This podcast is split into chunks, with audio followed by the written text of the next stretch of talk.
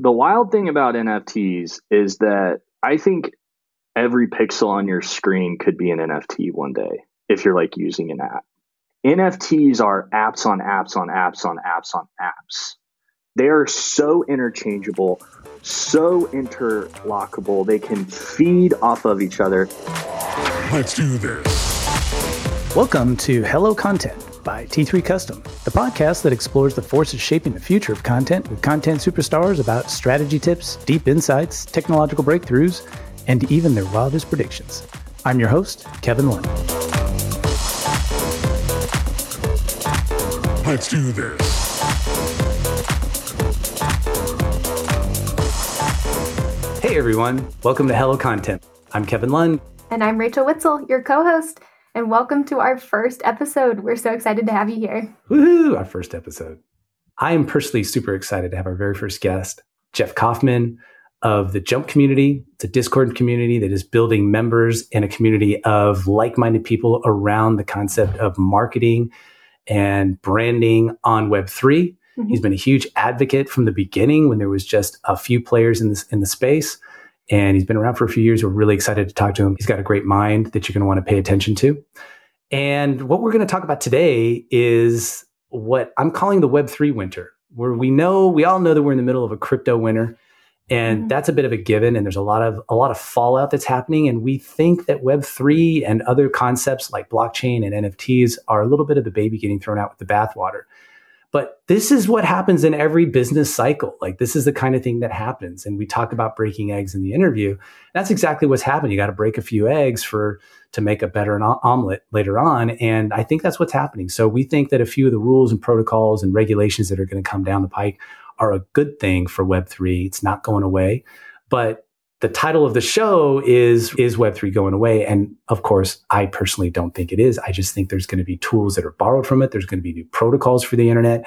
Mm-hmm. everybody knows that the promises of web3 and what it's supposed to bring around privacy and ownership distribution and security those things are not going to go away. People still have those concerns. So web3 itself including blockchain and nfts all offer promises about the future of, of the internet and how we all communicate with each other and build communities globally. Yeah. And Jeff has some very, very interesting perspectives about that. So I think without any further ado, we should get going on this interview. Let's do this. Hey, Jeff, welcome to Hello Content. Thank you for showing up today. Appreciate it. Rachel, Kevin, glad to be here. Thanks for having me. Well, Jeff, I'm super excited. And of course, we mentioned uh, a little bit about yourself in the intro.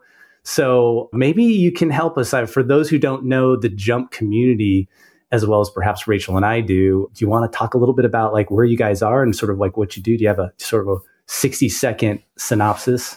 Yeah, the, the 60 second synopsis is Jump was born out of this idea of jump into Web3. So when I was trying to personally figure out, when I came across the NFT and, and DAO and token space, it blew my mind. There were 5,000 uh, transactions on OpenSea at the time. Now there's 2 million. Um, there were less than 50,000 MetaMask wallets. Now there's 50 million. And when I was trying to figure out how to enter the space, I was looking around talking to everybody in my network. And for the first time, it blew my mind. I would share this stuff and no one had heard of any of it. It was like nothing. I couldn't believe yeah. that I was sharing all of these frameworks that we're talking about now two years ago and not, and it was just like, Jeff, I don't understand what you have just said. It's the coolest thing I've ever heard. And I have no idea what to do. And these are really smart people. And so eventually, after hearing that, I was like, I got to help myself and all of everybody else, all these people that I've been working with for the past 15 years in the broader network. I got to help us make this transition into Web3. Well, let's start a community called Jump. We're going to jump into Web3, and naturally, it's uh, it's for marketing and advertising professionals, which is my background. How many members are actively on the community right now? So here's where things get interesting. When we say members, right now, cool. I, I, like I'm having to think about: Are we talking about um, token holders, or are we talking about people who are who have been around the journey and they still, funny, they identify as Jump community members? They are passionate uh, readers of the weekly brief that we send out every single week. They tell yeah. everybody about the community, but they don't quite hold the token yet. And a lot of that is like, you know, we, before the show, we were talking MetaMask is hard, minting a token is hard. Um, what we're doing in terms of building truly our own tech and from the ground up is really hard to get right. Yeah. Like if yeah. we wanted to make this the easiest user experience ever, now we're getting into some of the meat of this, but we would have to make a lot of sacrifices. And the sacrifices that I'm talking about, if you've been in marketing for the last 10 or 15 years and you worked with big uh, sort of tech platforms and you took the easy road of just using these free tools that were gifted to you and then you had your basically your business or your community or things pulled out from underneath you you can make those same mistakes in web3 and i saw all of yeah. that with the big brands that i worked with learned it all the hard way not building my own business well building my own service and then having to battle, have those battles alongside my clients. Um, so as I think about Web3, it's how do we actually build from the ground up? So it's really hard. So where we are today are 400 NFT holders. That's like the core, the nucleus, the, the most hardcore aspect of the community. But then we have about 3,000 people that we send an email to every single week. And it's got a 60% open rate and this community wow. advocates like we grow completely organically. I've never done one strategic PR outreach, but Coindesk has covered us, Morning Brew has covered us, Business Insider yep. has covered us, and I've never sent a press release to anyone. Yep. So there's this passionate community sort of around us. And if you think about Web3 as community, again, getting into some of the nuts and bolts, there's it's like this onion layer. If you like onions, maybe there's a better analogy. If you love onions, like I'm Italian. How can I not like a? yeah, I, I, I love onions. Um, so if you think about community in Web three, there's like a nucleus. You have your your token holders, and then you have your people. They get a lot of value from what those token holders do, create, and say. And then you've got a broader ecosystem of people that just kind of flow in and out. They're they're receiving value maybe not on a daily basis, but there's moments in time where they're very connected to what that nucleus is doing. So when I think of sort of like us, it's about three or 400, I think today, uh, almost 400 NFT holders. And then this broader 3,000 group that we communicate with right now just over email. And then outside of that, you've got Seed Club and you've got the network of these other DAOs that we actually hold some of their tokens and they hold some of our tokens. And right. we are strategically aligned to build within the ecosystem together. And that's okay. that's really helpful that's really exciting, Jeff. I'm really I'm happy for you guys. And obviously, I mean, it's no lie, we're in the middle of a crypto winter, but I feel like it's a little bit of a, a Web three winter too. You know, suddenly mm-hmm. everybody, I mean, they're talking about Web three, but you can kind of tell that everybody's sort of taking a little bit of a wait and see now. Yeah. And so I want to talk a little bit about that. Crypto's not dead. I mean, there's it's just people love to talk about it like the way they talked about the internet when it, the dot com crashed in 2000, yep. right? Oh, the internet's dead. But no, I mean, you know, out of the ashes rises Amazon and then Google came a couple years after. Yeah. Yeah. So, one, when the bull market was going, I was kind of pulling my hair out because it's so distracting. I'm like actually thankful for this like sort of quiet time to build and to focus. I wake up in a much better state actually in a bear market. I'm like at my core, like I want to build, I want to get in, like I, I like the hard, but then when there's this rocket ship happening and all this stuff going on, and believe me, it's fun. And if you are a little savvy, you can play this like casino and have a lot of fun and do well, but it's not a good time to build. And it's very, it's a different kind of psyche. So yeah. I actually really enjoy and appreciate what what's happening right now from like a big macro and trends perspective i'm not a financial guy per se but we did share earlier that we actually you know both worked on similar financial clients in, in our past what's happening in crypto and, and Web3 is like we've always had boom and bust cycles in any economy. And from thousands of years ago to today, what's happening in crypto is those boom and bust cycles, the they're just shorter. They're tightened. Instead of a yeah. big sort of boom and bust every 10 or 15 or 20 years, it's every three or four.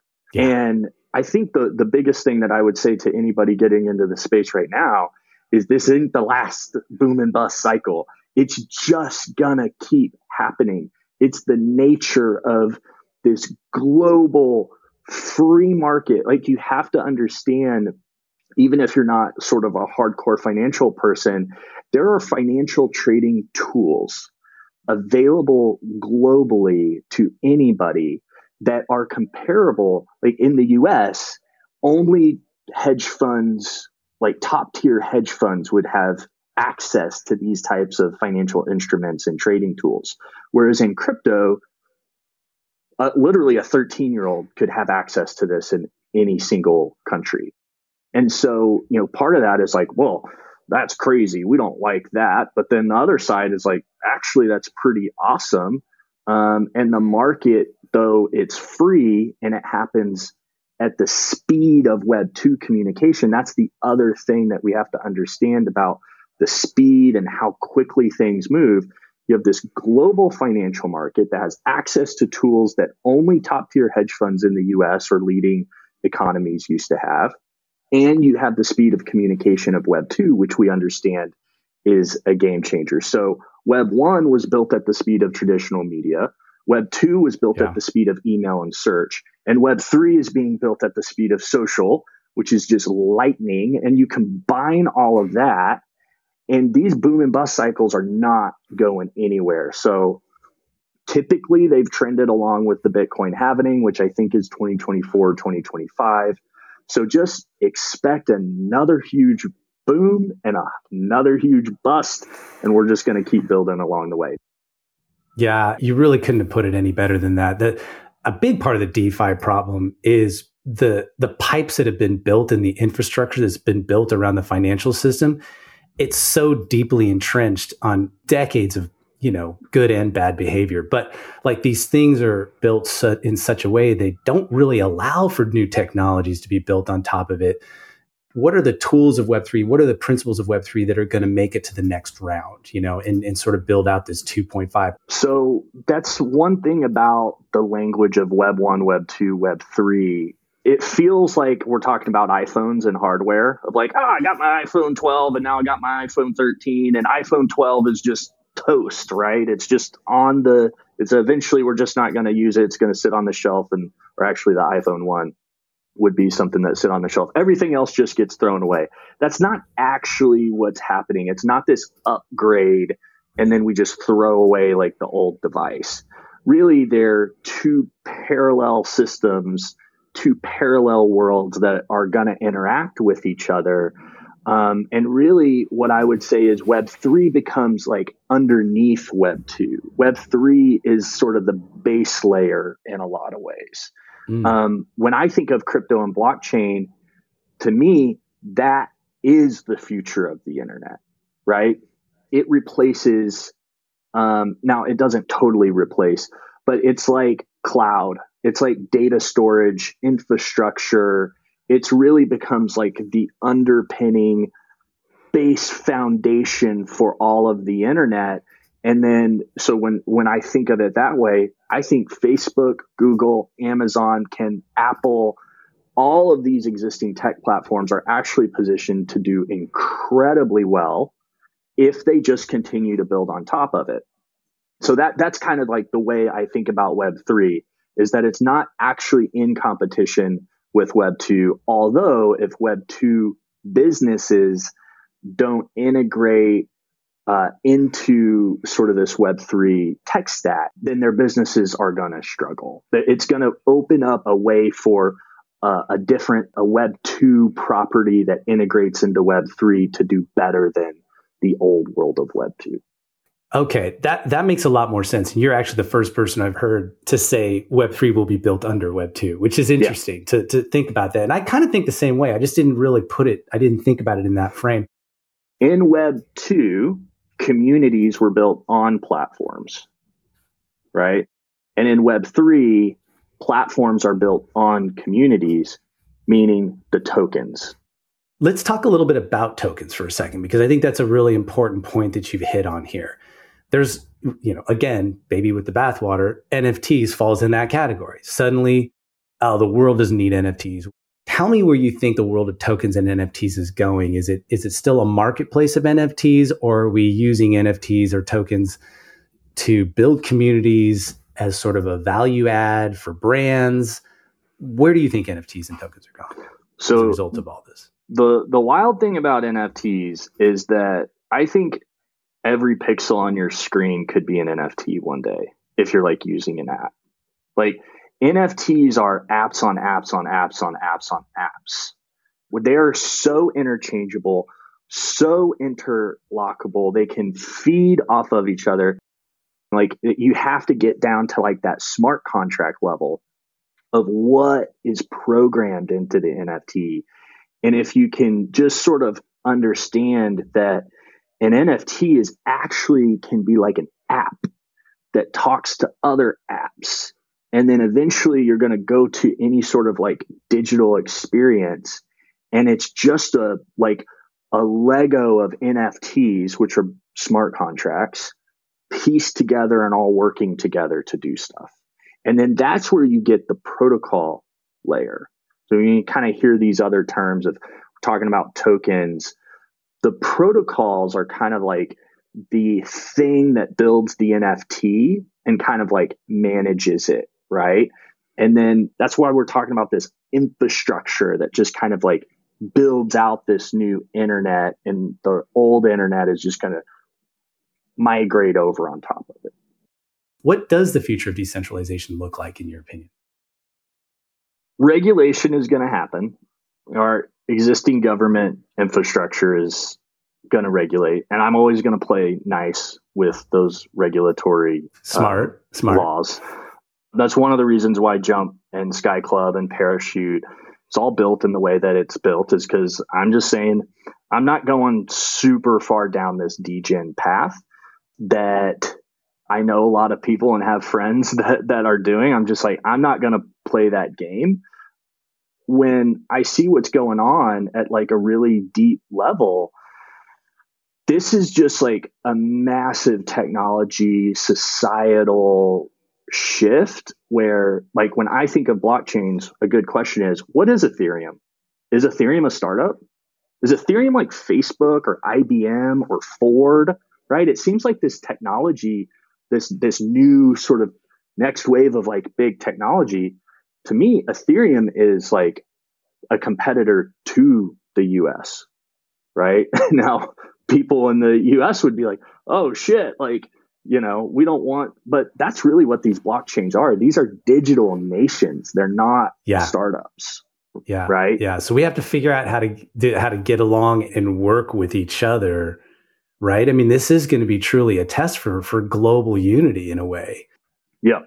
I would be remiss if i didn't mention mr musk in this conversation only because of what's happening with twitter.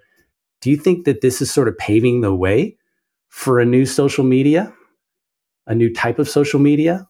It's tough to say what Musk's strategy. I mean, we can just talk in terms of options, and we can say like it's going to have. It's there's kind of two paths.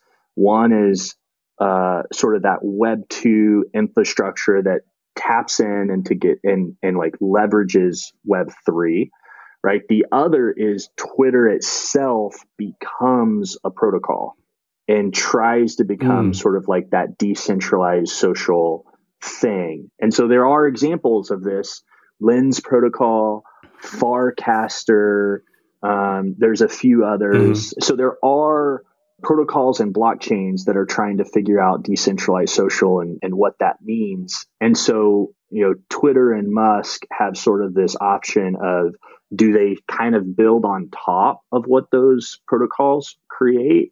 Or does Twitter become a protocol itself? Kind of going in that same thread, I'm curious if you think that Twitter kind of transitioning to this protocol layer might be one of the kind of final pushes that brings the general public more on board with Web3. Absolutely. And, you know, interesting. It, when we talk about how fast things are moving, again, this is one of the reasons why I just like went all in on Web3 a couple of years ago. I was I was running a nice P&L in a sort of a in a big agency, right? We're a billion dollars in billion at a thirty yeah. million dollar P&L and I had a nice like gig and I just threw it all away to be an entrepreneur and try to build something crazy and I didn't know a single person when I did it, right? Everybody I've met right. has been through the internet and Discord and and Twitter. The reason is cuz this is all moving at a speed that we uh, we cannot even understand how fast it's moving. And one of the I think the privileges that I have is that I was able to catch wind of all of this before we had this big hype moment, like we kind of discussed earlier. So I, I have that uh, perspective. I got to see it from tiny, tiny, tiny, and then see how fast it went. Now, I'm the yeah. type of person that's typically like, I over project how quickly things are going to happen. Right. And there's, there's sure. stats. I think it was Bill Gates that says, that said something like, we over project what'll happen in like one to two years and we exponentially under project what will happen in 10 years because our human brain just can't it just doesn't think that way like yeah. we didn't we didn't evolve to to understand that we just evolved from season to season however you know there are you know some people i fall into that bucket where i'm like oh things are going to change so wildly and this is going to be so crazy well when i was getting into this space if you had asked me if Visa would buy a CryptoPunk in August of 2021, if you had asked me, I, would say, okay, when would Visa buy a CryptoPunk? And this is early 2020. I'm just getting into it. I would have said 2025 at the earliest. Wow. Yeah. And and I am the type of person that way over projects how quickly things can happen. And so as I saw what unfolded over the past couple of years, and then what's being built right now. So, Rachel, back to kind of the, the speed that you were talking about, you have Meta, Facebook, Instagram, WhatsApp, that whole family of brands. Mm-hmm. They are about to onboard a billion people with wallets. Now, how they're going to do it, you know, what that structure is going to look like. But in two years, a billion people are going to have wallets. And then you have Musk yeah. turning Twitter into a protocol. Yeah. Yeah. Having said all this, you kind of alluded to the future. Give us your wildest prediction. Yeah, so so the absolutely wild thing, DAOs I think are going to be a much bigger deal than we all realize right now. So in 10, 15 years, essentially, we're all going to be a part of some sort of DAO. We're going to identify more with that DAO than we do our own city. Wow. Okay. And our own state right? That that DAO will be more important to us and it will be globally distributed. Interesting. Basically, DAOs are taking over the world. Yes, yes, absolutely. But what it starts with is it starts with a startup. Right? Yeah. I think the mistake that a lot of people are making is they go try to create the DAO first and you hear of all these playbooks where it's like we created this DAO and then this DAO is going to go create startups I, that's almost every single playbook I've seen. Oh, okay. We have taken the exact opposite approach. We're saying, no, we're going to create startups first, and then the DAO will come later. The DAO is is more emergent. So in our case, know, just to talk about strategy here, we're selling the Sky Club NFT. That's like community access. It provides value in just holding it. You know, the price meets the expectation of what you get. It's it's great from day one. You hold it, you own it, you use it, you get value, you learn something, right? That capital is being used to build the first startup, Jump News. Jump News will operate as a pure startup. It's not a DAO. And it's designed to be a business, but then a portion of that revenue from Jump News is going to go into a treasury. Okay. And then that treasury, like a sales tax, so a portion of that startup's revenue, that merchant, that early merchant that's building sort of a fishing trade is starting to say, well, there's a lot of people here and you know, I, I think we need to do something to like organize ourselves a little bit better. Let's place a sales tax on our fishing business and start to like contribute to this more communal pot right? So that's Makes the mo- that's Makes the thinking sense. here is jump news has a sales tax on it for this digital city or, or state that it exists in. Okay. and the goal is to create as many startups as possible that will self tax themselves. And then the sky club basically nft are the citizens. That's the passport to govern that treasury. Wow. Yeah, as we end the show here, I want people to, to be a part of our community. Um, how do they find you at Jump? You know, where's the website? What's the channels? Yeah, absolutely. So I'm Jeff Kauffman Jr. on Twitter. Um, if you search that kind of on the internet, you'll probably find a, a few links to, to, to me. So the URL for Jump News is jumpnews.xyz. Pretty pretty simple. Well, Jeff, thank you for being on uh, on our first episode of Hello Content. You're a leader. You're an inspirer. Appreciate it, Rachel, Kevin. Thank you. Honored to be the first guest. I'm sure we'll do it again soon. Absolutely. Excellent. Excellent. Chat soon, Jeff. Let's do this. All right.